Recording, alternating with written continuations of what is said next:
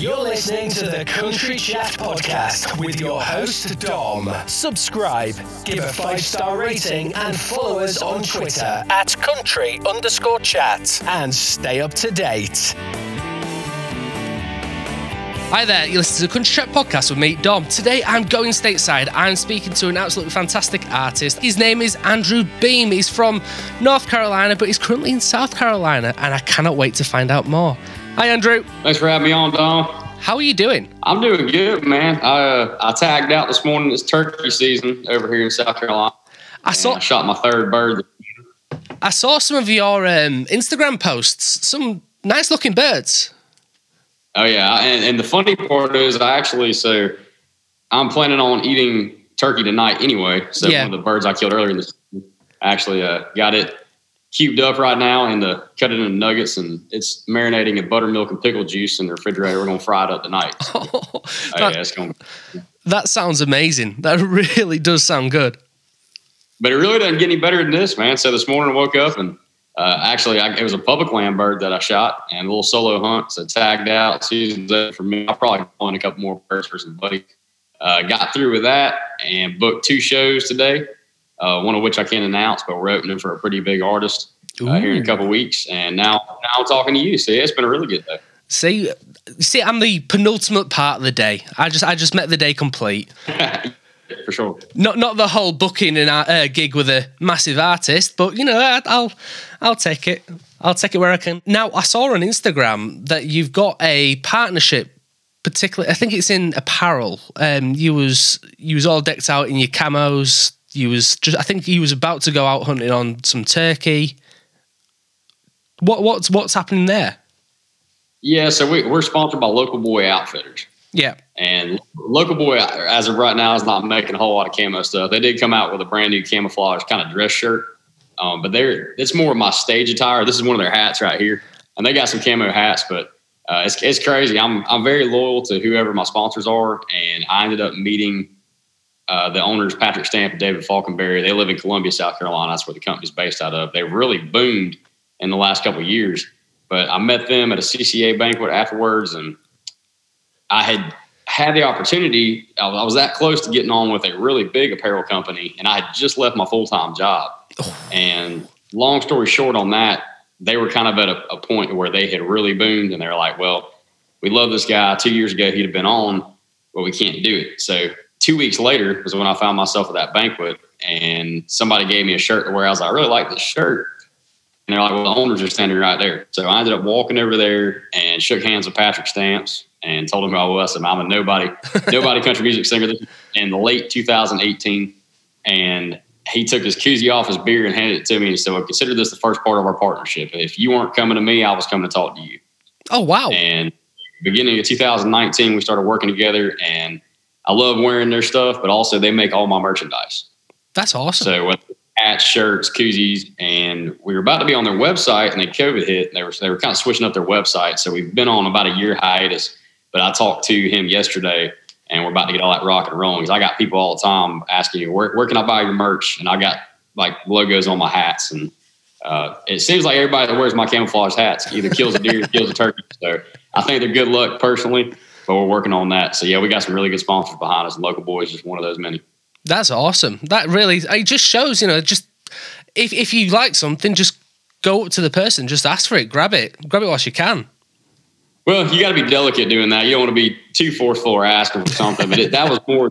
I think that was more the right place at the right time, and it Yeah. was the right setting. Um, and I, was a little bit brash. I felt a little bit out of line because I'm not that kind of person to, to hit somebody up. And, and in the world of Instagram influencers nowadays, there's so many companies that get request after request from people. And the sad part is that there's people who legitimately, I'm sure they would benefit from partnering with, but there's just so many that they get lost in the masses. Yeah. Uh, so I'm, I'm a believer in face-to-face contact, handshakes, and a lot can be settled over a beer. So that was just one of those right place at the right time moments. No, definitely. I mean, this past year, year and a half now, with the whole COVID lock, with the whole COVID lockdown, it's been. I can imagine it's been difficult to kind of engage face to face with people and trying to organize these these deals. Whether it's going to be a gig, whether it's going to be a festival, or whether it's going to be a partnership. I bet it's been a bit tough, uh, you know, touch and go. It has. It's, it's frustrating because what I do best is boots on the ground in person. Yeah, Um, but it's knock on wood, as we were talking about uh, before everything started, is that things are starting to open back up. They've, they've been open a little bit more here in South Carolina than they have elsewhere. But as that's happening, I can feel kind of the wind back in the sails. And I'm telling you, I'm ready to hit the road and this album drop, take the music to, to new fans and get back to where we left off May, March 16th, 2020.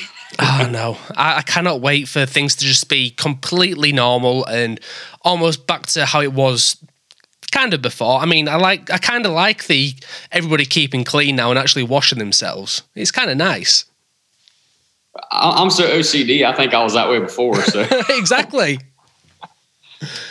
Now, April 16th, you brought out Selma by Sundown. We did, and so far, I've been getting a lot of good reviews on it, which is which is awesome. And it was a long time coming. That was another one of those COVID delays, but I'm glad it happened because we ended up writing uh, one of the songs on there that would not have been included had it come out last June. Which song was that? Black and White. Really? Yes, I wrote I wrote Black and White. I believe in June or July of summer of 2020. Yeah. and it was just kind of one of those songs about common sense and good people. And it's it's a beautiful song. And had it had it not been for it really just timing wise, then that that would have never never occurred. Who sings on Black and White with you? I'm sure there's another vocal in there. It's almost like a bluesy, Motowny voice. Oh yeah, that's that's my buddy Byron Addison. He, he's awesome.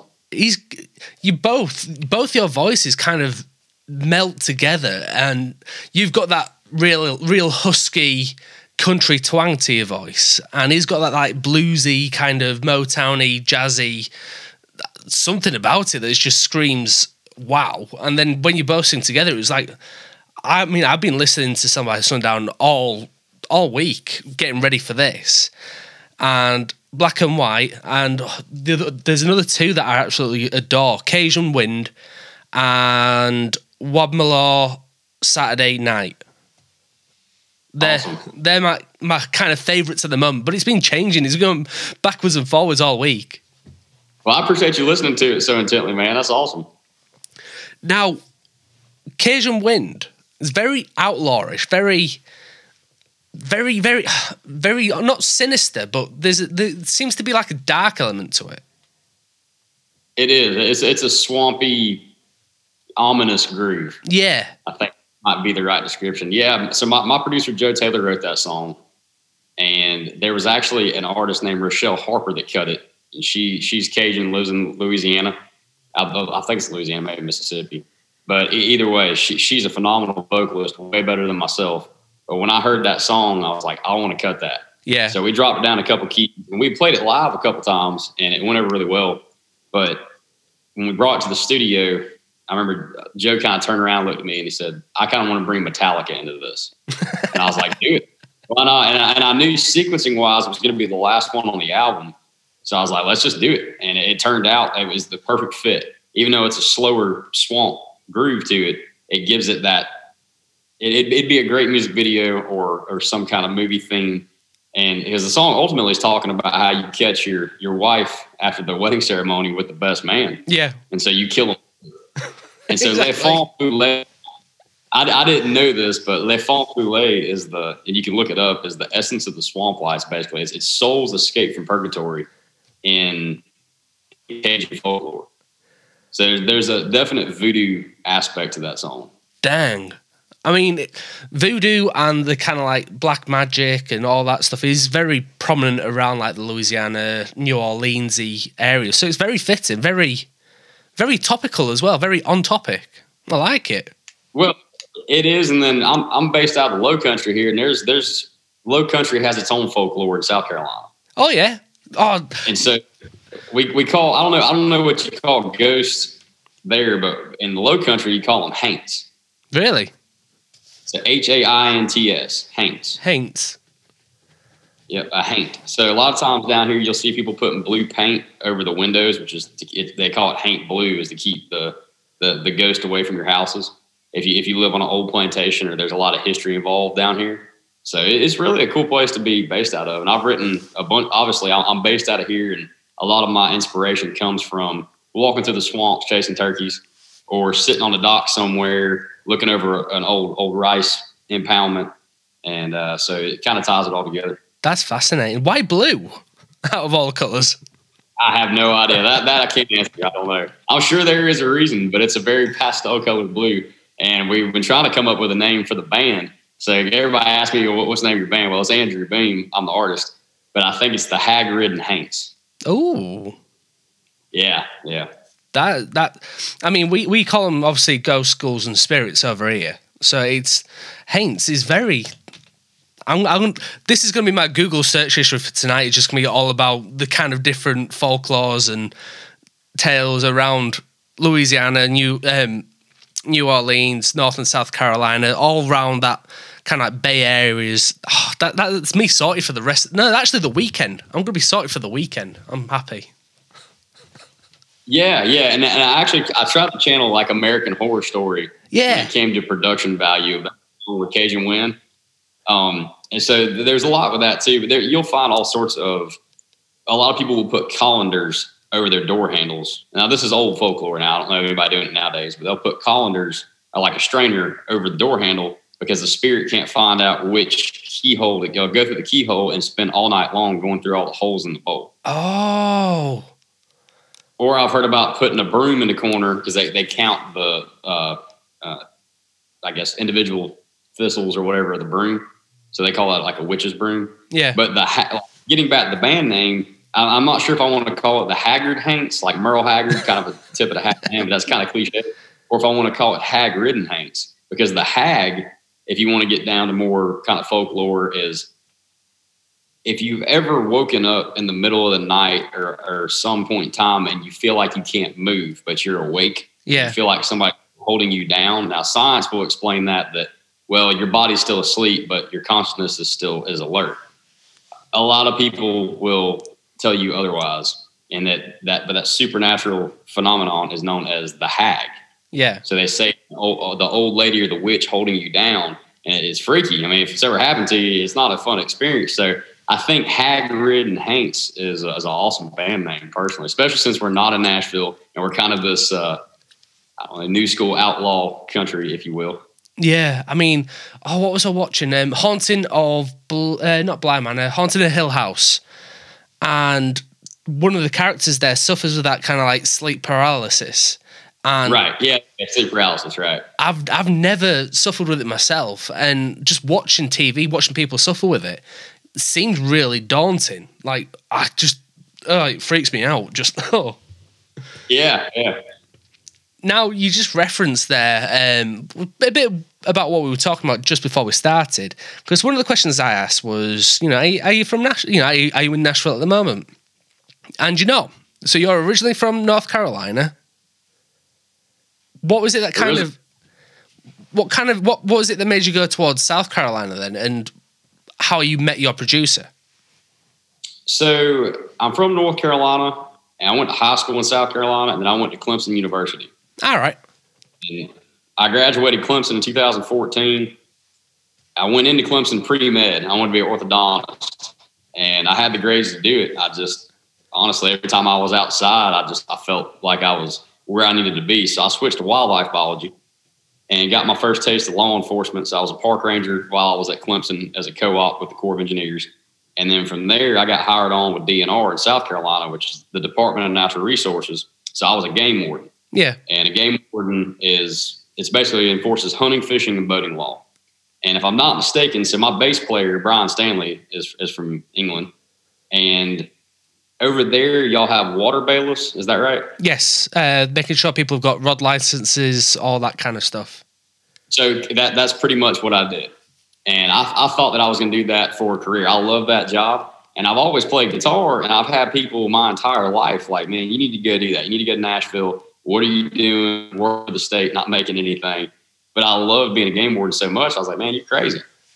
Well, I got to Charleston. That's that's that's how I got down here. They sent me to Charleston was my assignment. Yeah, and I took it with open arms. Decided because being from the mountains of North Carolina, I don't know anything about the ocean.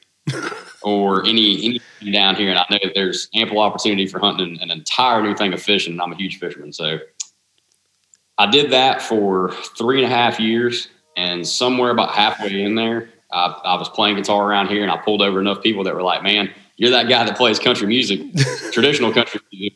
At bars, like I love that, and I've heard your own stuff too. I mean, are you, what are you trying to do with this? And eventually, enough people said that, and it just nothing has changed as far as that's concerned. Uh, we've got the best. Now, it may not be the the biggest on social media as far as numbers go, but I promise you, anybody that is is part of my Beam Country family, I'll go to war with, and it just keeps on growing everywhere we play. So it, we've just really been fortunate. We've got this huge just support group pushing us to to where we need to be. Yeah, and I. I was very close to moving to Nashville, and I was actually playing a party in the backyard to get back to how I met my producer for uh, the guy that trained me when I worked as a game warden. And he said, "Man, what are you trying to do with this?" I said, "Well, you know, I'm, I'm gonna do my best to to make waves somewhere, and I'm moving to Nashville first of the year. Now, this would have been uh, the beginning of 2017." He said, "Well, I got a buddy of mine you need to meet." So two days later, I, I met with Joe Taylor, and we kind of never stopped since. So we we put a couple singles out, and we actually ended up redoing a couple of those singles. So when we dropped the album, everything has been remastered, redone and is on a whole new level from from anything else we put out. So we're very excited about having this album. Yeah. How long have you been singing for then? You know, before you actually started to pursue it as as the career side? So I've been playing guitar since I was 11. I didn't start singing till I would say late high school, maybe 17, 18. Yeah. And about the time I started songwriting, but when I say not serious, I mean I didn't. even four years ago, I would have laughed if you had told me that I'd be doing this full time. Yeah. And so it just kind of, it's always been there. It was the obvious answer that I just openly turned a blind eye to. And uh, it just kind of transformed into, I think enough people gave it to me. And I realized that there was definitely a potential to, to make some bigger things happen please tell me, please tell me that you've got some of your original songs that you ever first wrote. Like the ones that you kind of like, you want to screw up and throw away, but you kind of keep it to one side because it's nostalgia. To be honest, I still play them. Ah, dear. See, yeah, just... I, am a really weird writer. I don't write. I, I, don't have a, a stack that thick of songs that I write every day. But I, I like to think what we write is generally pretty good substance. So the first song I ever wrote, I think I was 16 or 17, was about a pickup truck I had at the time. It was about my 86 Chevrolet. And it's called The Girl I Love. So yeah. I remember I was on a, beach trip in high school with some buddies of mine and, and, and our parents. And I said, I'm going to go out here and write a song about, I'd gone through a breakup at the time. And I am going to go write a song about a girl. My, my buddy's dad looks at me and he says, Man, that girl ain't to be there for you. That truck's to be there a lot longer. Write a song about a truck. so I'd already had the first And so you can't find this song. I, I, mean, I took a lot of the old YouTube stuff down just because I didn't want any, if somebody was looking for us for basically to book us or for promotion, I want everything to be somewhat professional and up to date. Yeah. Um, but if you go back, I'm sure there's some videos out there of, of those older songs. And I've got short hair, no beard. I mean, I look completely different um, but the girl I love is basically about my '86 Chevrolet. So the girl I love has three speeds, a dent in the door, and camouflage seats. And she gets me where I'm going just fine. And people still request that at shows. I've got a couple more. One's called My Kind of Life that I wrote when I was at Clemson in 2012. But the Beam in Me, which is on the album, I wrote when I was at Clemson. Really? So that was a 2012 song. Bloody hell! Oh wow! So I had, I had all these songs, and it was really, I mean, when I say a hobby, 100 percent and then everything got real, real quick. So in May of 2018, I quit DNR and hit the ground running playing music. And when COVID hit last year, I had been doing this a year and 10 months. What was it like then when you handed in your notice and said, you know what, I'm I'm done with this, I'm pursuing music. What was that kind of feeling like for you? Refreshing. uh, I, I, think it was just because I, I like being the underdog. And I, and I, to this day, I still do. It's very frustrating because I don't have a, a, a, team that does my social media. I mean, I make my own posters. Joe pretty much handles my booking along with me when I when I have to. I try we tried to um, push that kind of to the side, but um, it's basically myself and Joe Taylor. and, and we're running everything. So a lot of days it's frustrating, but just knowing, I, I, I remember laying awake at night when I used to work for the state, and it would drive me crazy. I was like, I've got to go pursue this, and I know it's not going to fail, one way or the other. I mean, obviously have good days and bad days, but to, and to this day, I know it's not going to fail. It's, day, it's days like today that I'm like, all right, we're still here a year and a month later after the world kind of stopped turning, and we had so much momentum going into last year that I spent every waking second agonizing over how to get that back. And I'm sure every other musician out there does too. But um, I, I still think that just taking that leap from leaving the full time job is what a lot of people fail to do. Yeah. That was the best thing I ever did. And I still talk because I knew I could, if I wanted to go back and do that, I could. And that's why you try to leave on good terms and keep your relationships up. And I still, I just got right before you and I started talking on this podcast, I just got off the phone with the game warden to train me. And we probably talk, I would, I would chance to say almost every day. That's, that's awesome. I mean, Yeah. I, I don't think I speak with half the people I used to work with, you know, in previous jobs. I think I've just cut them all out. Well, that's one thing too about being a game warden is that it's like any law enforcement. It's not really just a job; it's a lifestyle. Yeah. and you you become brothers with whoever or sisters with who, whoever you're working with, and that's lifelong. And if I don't go a month or two months without talking to somebody, or like my first sergeant, if I hadn't seen him in a year and I see him, we pick right back up where we left off. And so it's very fortunate that my life has led me down that path to where you look back and go, nobody has that story. Nobody's done that. Uh, and my hat's off to everybody that's still doing that because right now I'd be instead of killing turkeys in the woods, I'd be chasing turkey hunters trying to kill turkeys. Or you could have been an orthodontist. Yeah, absolutely miserable inside. Yeah, for sure, for sure. So I love being a musician. I've got the best job in the world, and uh, I'm just ready for it to start rocking and rolling, which it is. That's awesome. That really is awesome. Now I want to go into another song called Country Ain't Dead.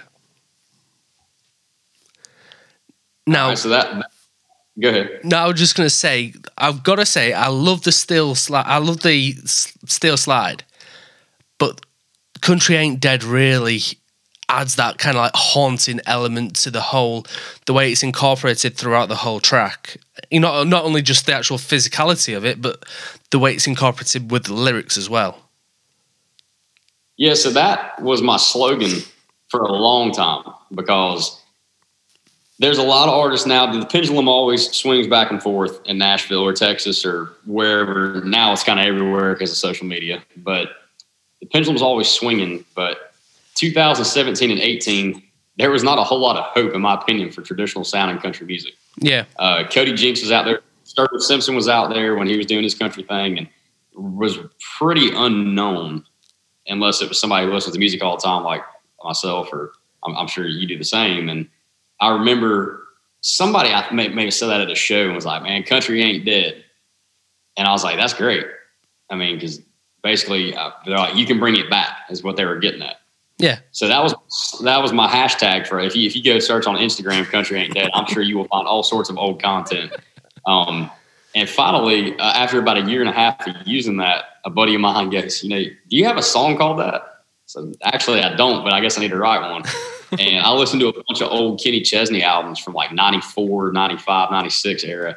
yeah, And I, I love that honky tonk sound, which really Kenny wasn't huge back then because he kind of sounded like everybody else, whether it's Mark Chesnutt or any of the true 90s sounds. And it's, it's genius with what he did, kind of following his own path going towards the, the coastal country, which I'm a huge Kenny Chesney fan.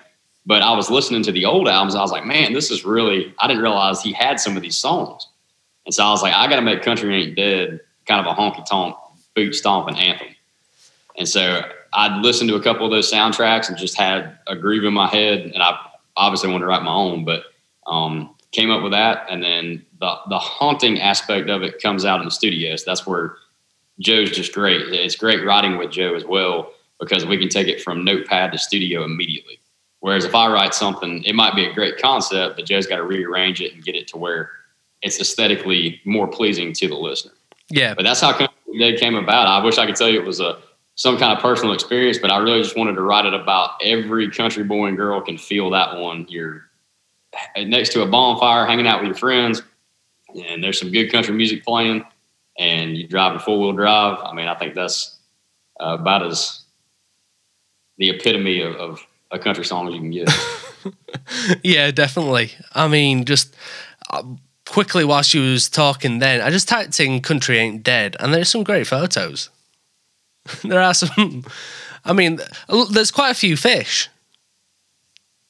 Is there a bunch of fish on there under under country ain't dead? There's quite uh, people going fishing. I think yourself as well.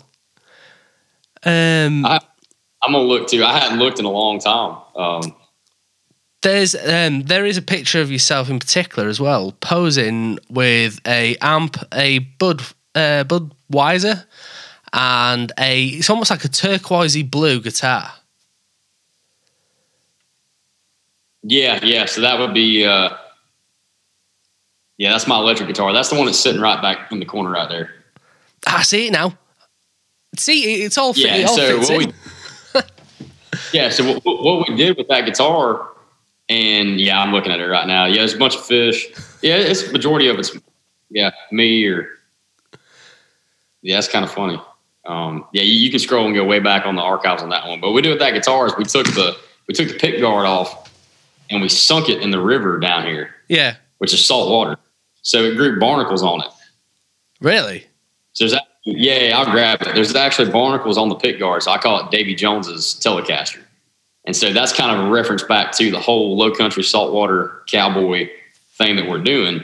Um, and that song called Three Sheets, the the last chorus to it is I'm bound for Davy Jones jukebox in the end. Yeah. Um, so basically meaning and I wrote that song on the ocean. Is is that the one that's almost got like a sea shanty sound to it, like a uh, almost like a Pirates of the Caribbean? Um, there's a song. Yeah. yo ho, yo ho, uh, yes, was for me, and that's what that's what I had in my head when I so I was on a patrol when I got that song idea. Really? And I was headed off. Oh yeah, I was on a shrimp trawler patrol, and I was headed offshore. And I think my girlfriend and I had watched Pirates of the Caribbean the night before or something, and I just had, I had the yo-ho in my head because obviously I'm getting splashed with salt water. I, I, I, knew I, I, started having this kind of desire to leave my job and go play music, and I just had this. I think a honky tonk life is for me, and then just my imagination started running wild a little bit, and I was like, well, I'm kind of. I think if I go down this route, I wonder if I could write a song that parallels kind of being a pirate, taking no prisoners and taking over, to where basically my name's going to be I, I don't know about. Uh, I would say legendary, but you may maybe. Uh, I don't, I don't know. People are going to know who I am. I guess whether you like it or not. Yeah. Um, but we're going to do we're going to do our own thing, and, and, I think that's kind of what I had in my mind. So the song parallels like trading my rudder for a drummer. Um, I got dreams to chase and places to be, and so it talks about you know staging a, a bill billboard mutiny. So everybody that's fed up with what's going on with billboard and country with all this pop sound let's, let's stage a mutiny. Let's overthrow it. Yeah. So um, it was kind of funny that I had a review.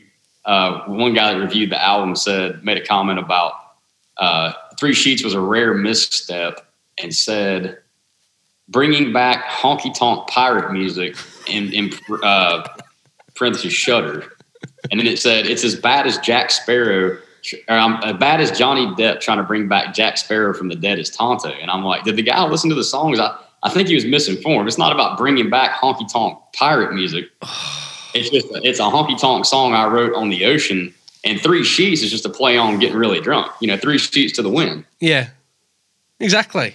So it's yeah, whatever. People hear songs different ways and how they want to hear them, but if you listen to that song, the whole thing is just really a metaphor about going and playing music and chasing your dreams.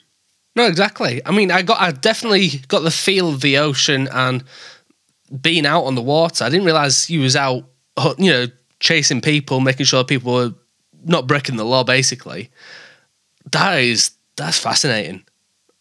I mean, it's such. A- my, I think my yeah, my, my whole story is sort of oxy oxymoronic because I, I myself am a, a pretty in law kind of guy, especially coming from law enforcement. Uh, that we are so outlaw and a lot of I don't know a, a lot of since we are kind of in, I mean, not kind of, we are in South Carolina and we're heading towards the direction we're in. A lot of people call call cops on us, especially during the uh, COVID times for quarantine because we had too many who knows, whatever. People were just trying to shut down our shows, people were jumping on stuff. And a lot of people told me, like, man, if you don't have haters, you're not doing something right. And I'm like, what? Because that's not my personality. Like, they would just drink a beer with me and they'd realize that I'm not out to get anybody. I'm just, I, I, take my job very seriously and I love my music and I love my fans. And I think a lot of people misconstrue that to uh, stuff. So it is kind of funny to be such such an, an in-law country singer, if you will, to be an outlaw, but I, I, take it in stride. It's cool. Oh, look at you. Such a rebel, eh? You just out there trying yeah. to cause mayhem. Yeah. I just want to play my music for my friends. it's fascinating what you say, though. You know, you, I remember listening to Bobby Bones on one of the radio. Uh, I think it was on. I, obviously, he's got a syndicated show, and I think I was listening on KJ ninety seven in San Antonio at the time, and he was saying that if you don't have haters or if you don't have people kind of trying to put you down, then have you really made it? Because for every one person that gives you a negative comment, you're going to have thousands, tens of thousands, however many, that are giving you positive comments, but not saying them out loud. So when you've got those negatives coming in, you just think about the positives that aren't being said because people are quick to say negative things. I mean, it's like when you go to a restaurant and you get a bad meal, you're more likely going to say this meal's bad rather than saying, "Oh, I enjoyed that meal, thank you." hundred percent, and and he's exactly right. I, I, think just my personality type, I'm I, I let those things fuel me. so it makes me want to make it that much harder because I'm just like, all right, you think you think I've got a fake twang? Well, all right, that's cool. I'm gonna keep doing. I'm gonna keep going on with my twangy self. But you're you're exactly right. For for every one of those comments, a lot of times I'll, I'll just remove them because I, I want to keep everything positive and I don't ever want to badmouth anybody. I'm, I'm even I'm very hesitant. If you haven't noticed, I say traditional country because I the country out there right now in the mainstream is not bad music. I think it's very good music. And there's some artists like Riley Green, Luke Combs making it very back back to country. But um, I think that a lot of times I, I, remove those comments not not for me. It's it's to save that person because if, if my buddies or my true fans see that, they're going to run that guy off social media. Mm-hmm. So uh, and that's that's really why I try to do it as well. Just just to keep everything positive. But you're exactly right. I mean, for everyone, you've got so many of them. It's just you got to let it roll right off. But again, it it fuels me, keeps things in perspective, and just makes me want it that much more. Look at you being the good Samaritan as well. Not only are you a lawbreaker, but you're a good Samaritan as well. It's so many different contradictions here. I don't know where to look. Right. I mean, it's so, what you. It is so easy to get into these kind of arguments with people online you know, the people that kind of are looking for that argument, it's so easy just to bite and give them what they want. But you do the right thing by just getting rid of them, just get shut of them and just move on to the positivity.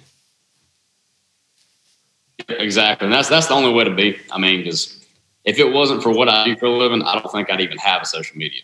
Yeah. Oh, definitely. But but um, there's definitely positives too. I mean, you and I are, are are talking right now because of it. So that's that's awesome. But I think that it has caused a lot of problems and a lot of identity crises for people everywhere. Yeah. Oh, definitely. Definitely, definitely. I mean, just going by what you just said there, you know, the fact that we're talking now, it's crazy how in a time that everything is going kind of pear shaped, everything's going wrong, everything's kind of coming crashing down with all the gigs closing, all the, you know, venues shutting down, we're still managing to a make music. We're still actually getting out there to the public, whether you're doing live streams or whether you've got to a small socially distanced gig.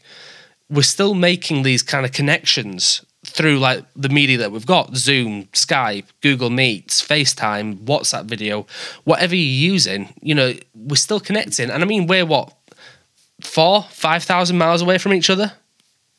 I'm sure. Yeah. it's crazy. Exactly. It's it's what six six forty over there. Uh, six forty one. Yeah. Six forty. Yeah. See, it's uh, it's, it's twenty till two here. So yeah. What what have you got planned for the afternoon? Have you got a special planned? I'm probably going to take a nap. I've, I've, I've, been up since uh, I think I got up this morning at like four fifteen. Rockstar um, life. So probably take a nap and then, but yeah, but that's turkey hunt life. So now, now that I've tagged out, I can I can get back to more focus on on the work. But uh, I'm just looking forward to, to, playing this weekend. And and again, we got some some really good shows coming up. But I'm getting the album out there and spread is, is the next step, the next key to that. And whether it's just texting my buddies, which is still kind of a funny thing back on the social media aspect of things. I wish I had jumped on that whenever I first started playing live for fun. Yeah. Because that's when things were, it wasn't an algorithm, it was exponential. So if somebody shared something, then it got around everywhere. Everybody, all, all stuff, because it was real time. Whereas now, and I would say more so with the COVID shutdown, because now everybody's on it and everybody's paying to get out. There's buddies of mine that have no idea I dropped an album. Even though I've posted about it and I've done advertisements for it and done all this stuff, they're like, I didn't know you were playing at Windjammer. I didn't know you were doing this. Or so I still try to keep that very real. If I think if somebody crosses my mind, I'll shoot them a text. Yeah. I'll call them and just, hey man, what's going on? So again, my, my boots on the ground, old school organic marketing is still very alive and real. Um, but it's crazy how some people can see stuff and a lot of people won't. I mean, it must it, must be so frustrating as well because things like Facebook and Instagram and Twitter, they well, I'm not sure about Twitter, but Facebook and Instagram, they tend to have these algorithms where you, if you post a lot of pictures or videos or whatever, only a certain percentage of percentage of that will go to your actual feed, and people will see only a small percent of what you're actually posting. Whereas, you know, you look back, you know, two, three, four years ago, people used to be able to see everything. It must be kind of daunting in a sense that when you want to release something and the only way that you can kind of promote it is by doing these kind of like podcast chats, radio chats, um, doing Facebook interviews, doing Instagram lives, whatever you do. But yet you're you in the back of your mind you kind of know that not everybody's going to get to see that. Yeah, and the only way to get them to see it is to pay for it. And I'm not sure what amount of money you have to have to outcompete the competition, but I don't have it. um, and I also found it interesting that so there's no doubt that social media knows what I do for a living. They know that I'm a, a starving artist. If I post something music related versus if I post a picture of a candle, that picture of that candle will get 300 likes. Picture of my music will get 60. Yeah. Oh, so definitely. it's very very interesting how censored it is. But kudos to them. I mean, they're they're crushing it as far as from a business aspect. Um, and a lot of people get mad, but I mean, at some point in time, you knew it was going to happen. I just I was the one that was not smart enough to be done that five years ago pressed it because I'd probably have 150,000 Instagram followers. We've solved it. We've solved it. What you need to do is you need to post a video of a candle, but play your music in the background See? Problem is they pick they pick up on that because they'll silence the video asking if you own the rights to it.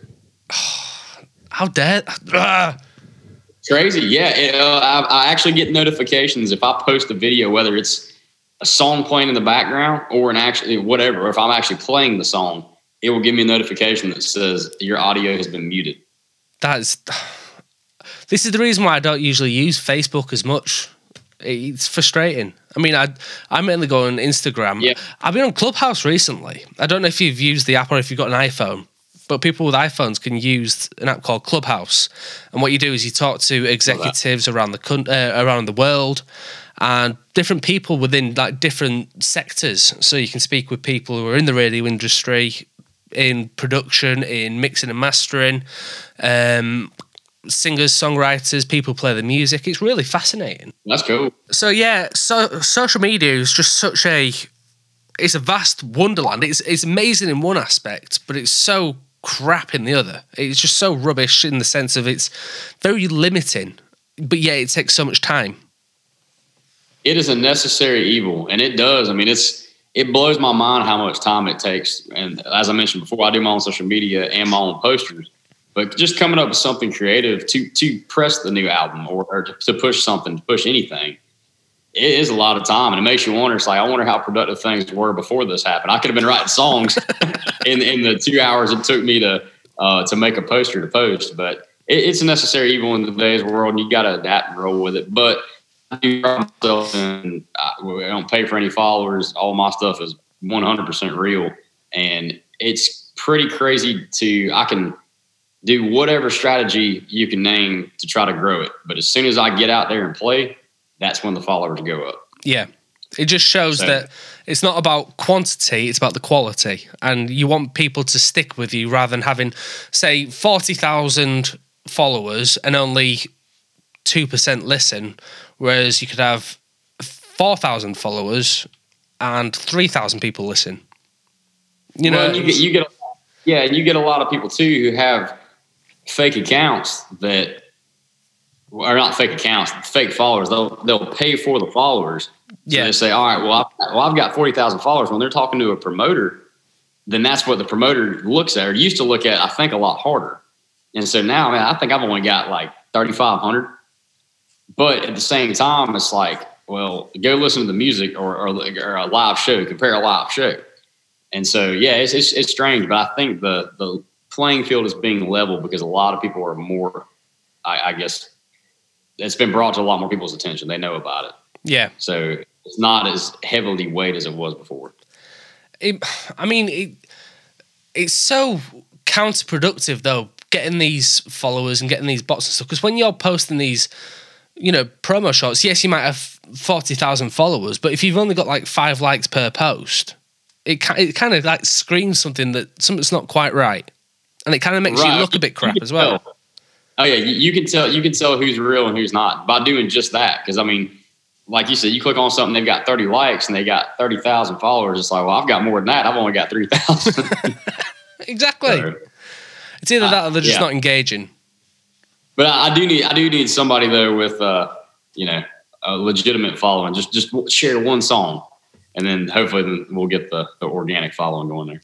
Well, that that's exactly what it is, though. Is that organic following? It's about making sure that people are listening. You know, it's about the streams because in a world that's full of a streaming world through Spotify or Apple Music, you as an artist, you don't get paid as much as what it used to be when it was just you know physical sales, whether it was album, vinyl, cassette, etc. Right. You know, it, it, it's about getting the listening, you know, getting the listening numbers up. And you mentioned the Beaming Me earlier. The Beaming is one of your top songs on Spotify. This is. Yeah, it is, and we gotta um, make sure that the new version syncs those numbers in. But even then, it, it's kind of that same smoke and mirrors effect. So there, I know of a lot of artists who have got five devices all day long, twenty four seven, constantly streaming those music to inflate those numbers. Yeah, Which is it's the same thing with you, know, you see what I'm getting at. Um, so even that's sometimes hard to go by. But I would like to think ours are, are not that, obviously. But no, yours are there amazing. are a lot of out that do that to inflate it. But uh, speaking of the hard copies, so you see these boxes over here? Yep. Those are all CDs. So not only is it available digitally, we did press actual product to have in hand. And I don't even own a CD player, but just the fact that I'm old school, we went ahead and pressed those just, just to make a point out of it. And uh, we actually sold a pretty good at the, at the, at the show. That's it. I mean, it's really nice to have something to hold. I mean, you know, it's one of the things I like to buy. I mean, I haven't got a vinyl player anymore. Mine got broke years ago, but yet I'm still, I still buy people's vinyls. Awesome. because I just love the feel. I love the whole cover arts. I love everything that comes with it. Same with CDs as well. You know, I remember back in the day getting CDs and you'd be able to open it up. And same with tapes as well. I used to pull out the leaflet. It's got the whole lyric sheets and it's got a bit about the artist. And it's like you've got something in your hand. It's something that you can physically say, "I've got this music. This music is now mine." In a sense. Yeah, one hundred percent. We we almost press vinyl. The problem is that the price it takes to do that and the amount you would get, and it, it weighs a lot too. So I would have stacks of vinyl under my bed forever. So when we make it big, I will be pressing vinyl. Don't worry. But in the meantime, we got a thousand CDs. Well, less than that now. For, I don't know. It's probably around nine hundred.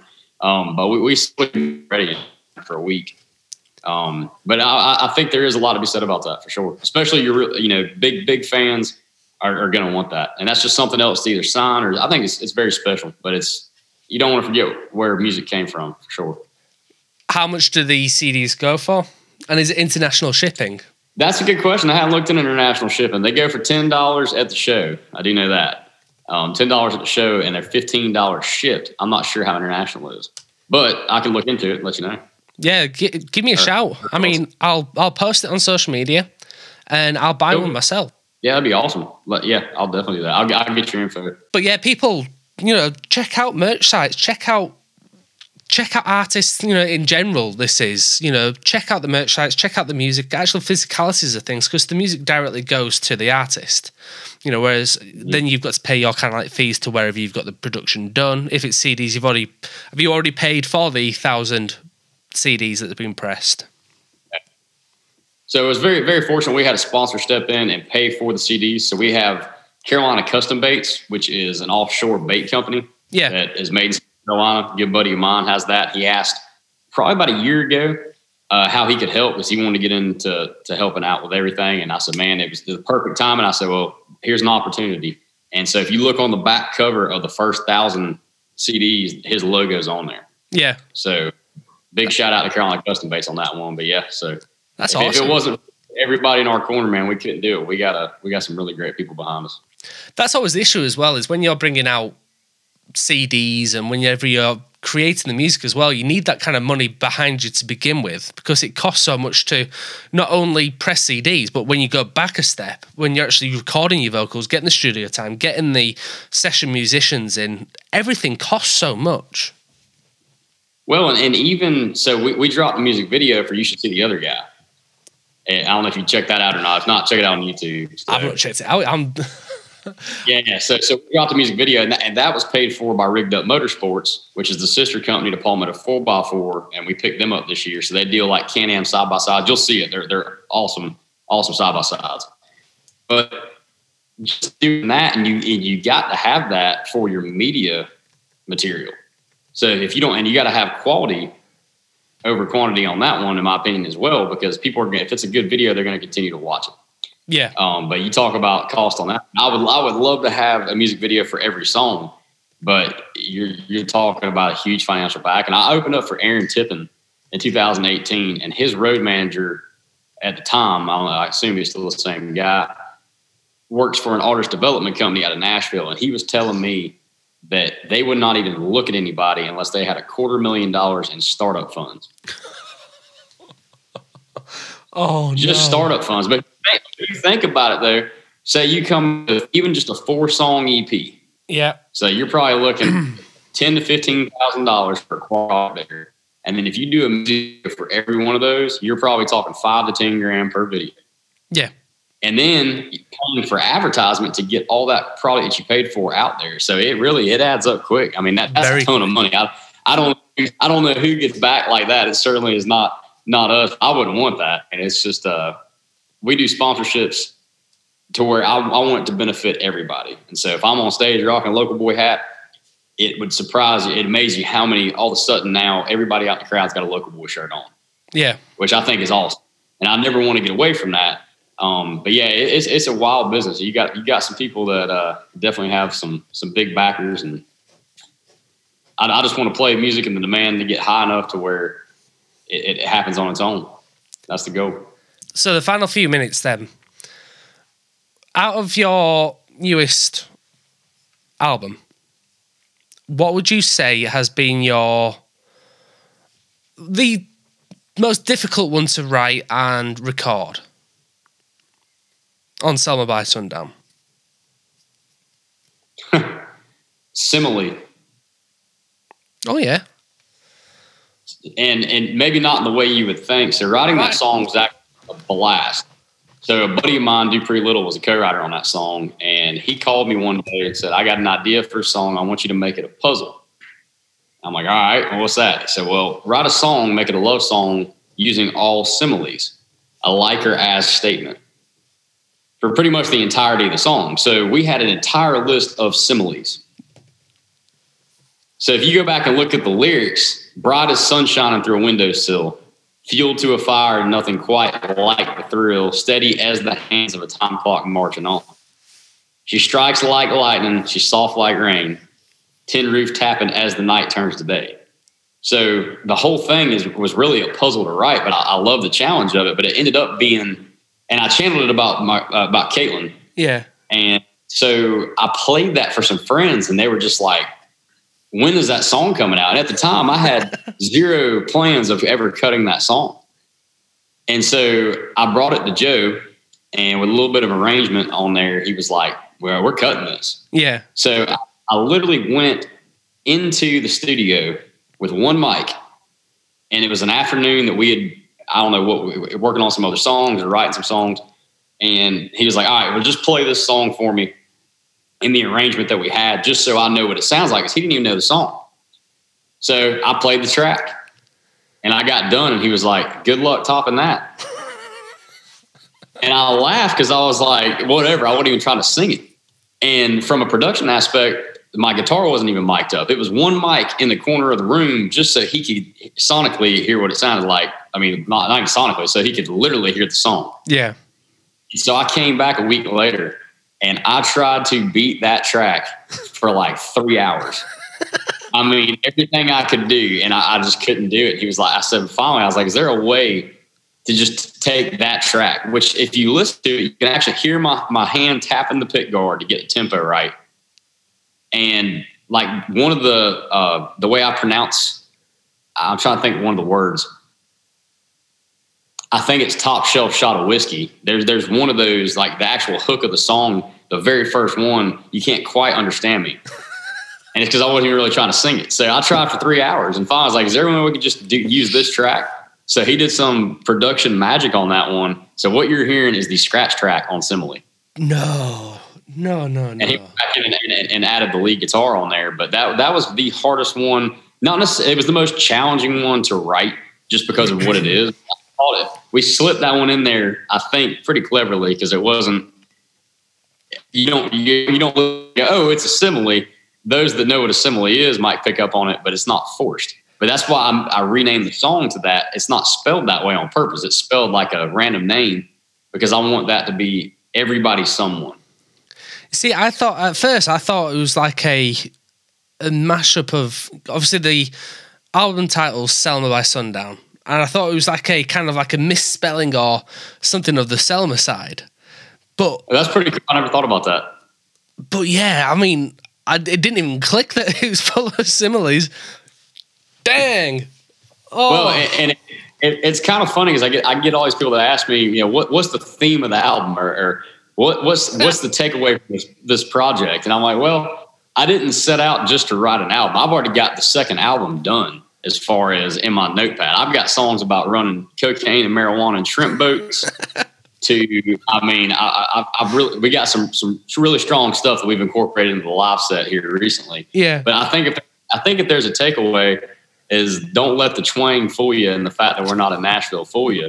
Uh, most of our songs have got some serious grit to them. Even Yoho. Yeah. Uh, I mean, a lot of people listen and go, "What is this?" But if you actually listen to the song, it, most of it's pretty deep. So I think the whole takeaway is it's an easy listening album but if you want to dig into it, knock yourself out with songwriter. Basically, it's, it's songwriter's album. Now, my last kind of question is what on earth is a Farmall 53? Because you it kind of makes me think of a, a plane because you're talking about being over the oak trees. Now, I'm trying to think so, of things that are over oak trees, and it'd be like a crop duster or something like that. I don't know. No, uh, Un, under the oak trees. Oh, under the oak tree. Sorry.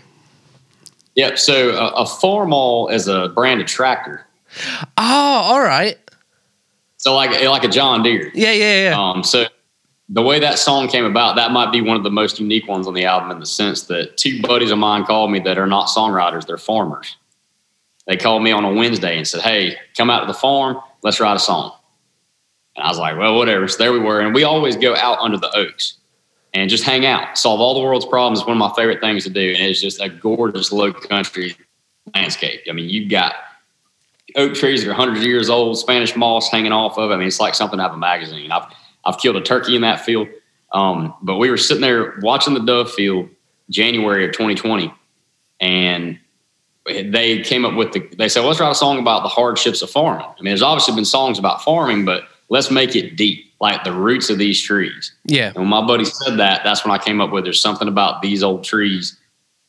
Yeah, basically it, it immediately is like, all right, this is this song right here is deep. So we start getting into the chorus and my buddy goes, Well, you gotta have a John Deere in it. And I was like, Well, that's the most cliched country. I mean, come on, man. Like you couldn't think anything better than a John Deere.